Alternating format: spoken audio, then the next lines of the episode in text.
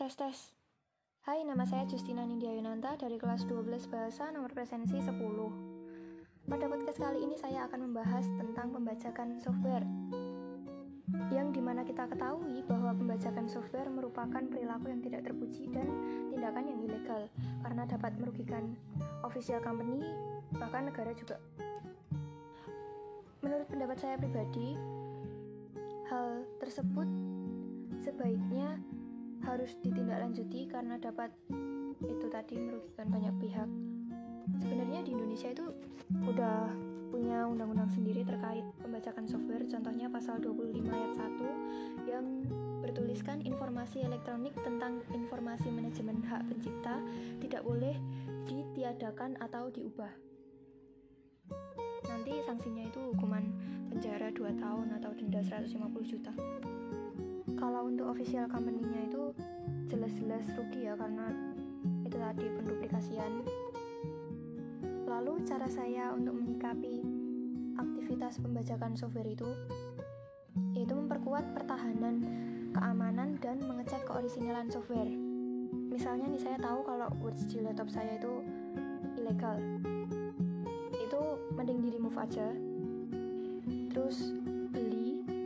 Nah kalau misal mau lebih irit mending uh, patungan sama temen. Ya patungan sama temen itu terbaik lah.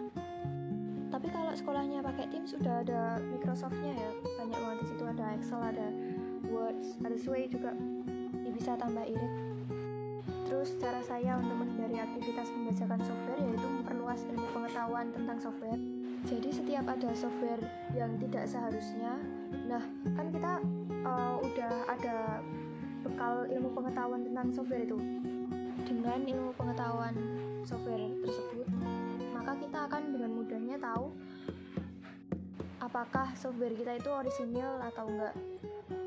Atau mungkin kena duplikasi habis servis. Misalnya servis uh, komputer. Nah, itu bilangnya, "Pak, saya belinya yang ori orisinil ya." Terus bapaknya bilang, "Iya." Ternyata dipasangin yang enggak orisinil jadi kalau kita ada bekal ilmu itu penting juga. Dan tidak mudah ditipu ya. Terus untuk online piracy yang web menyediakan software bisa didownload kapan saja dan gratis itu sebenarnya udah mencurigakan. Saran saya lebih baik jangan karena bisa saja membahayakan privasi kalian dan device kalian. Ini contohnya saya pengalaman pribadi ya dulu saya pernah download Light Motion Mod itu di HP saya tahu-tahu kayak nge-lag terus gampang panas. Nah jadi harus di remove demi kenyamanan dan keamanan. Dan juga kesehatan HP saya. Saya juga dengar-dengar ada Spotify mod. Padahal Spotify itu cuma 9.500 per minggu. Terus kalau beli yang di Twitter itu kan Spotify sharing. Nah itu kan juga lebih murah kayak Netflix gitu daripada pakai yang mod kasihan perusahaannya juga kasihan ini device kita juga. Lalu sikap saya apabila software tersebut milik saya sendiri.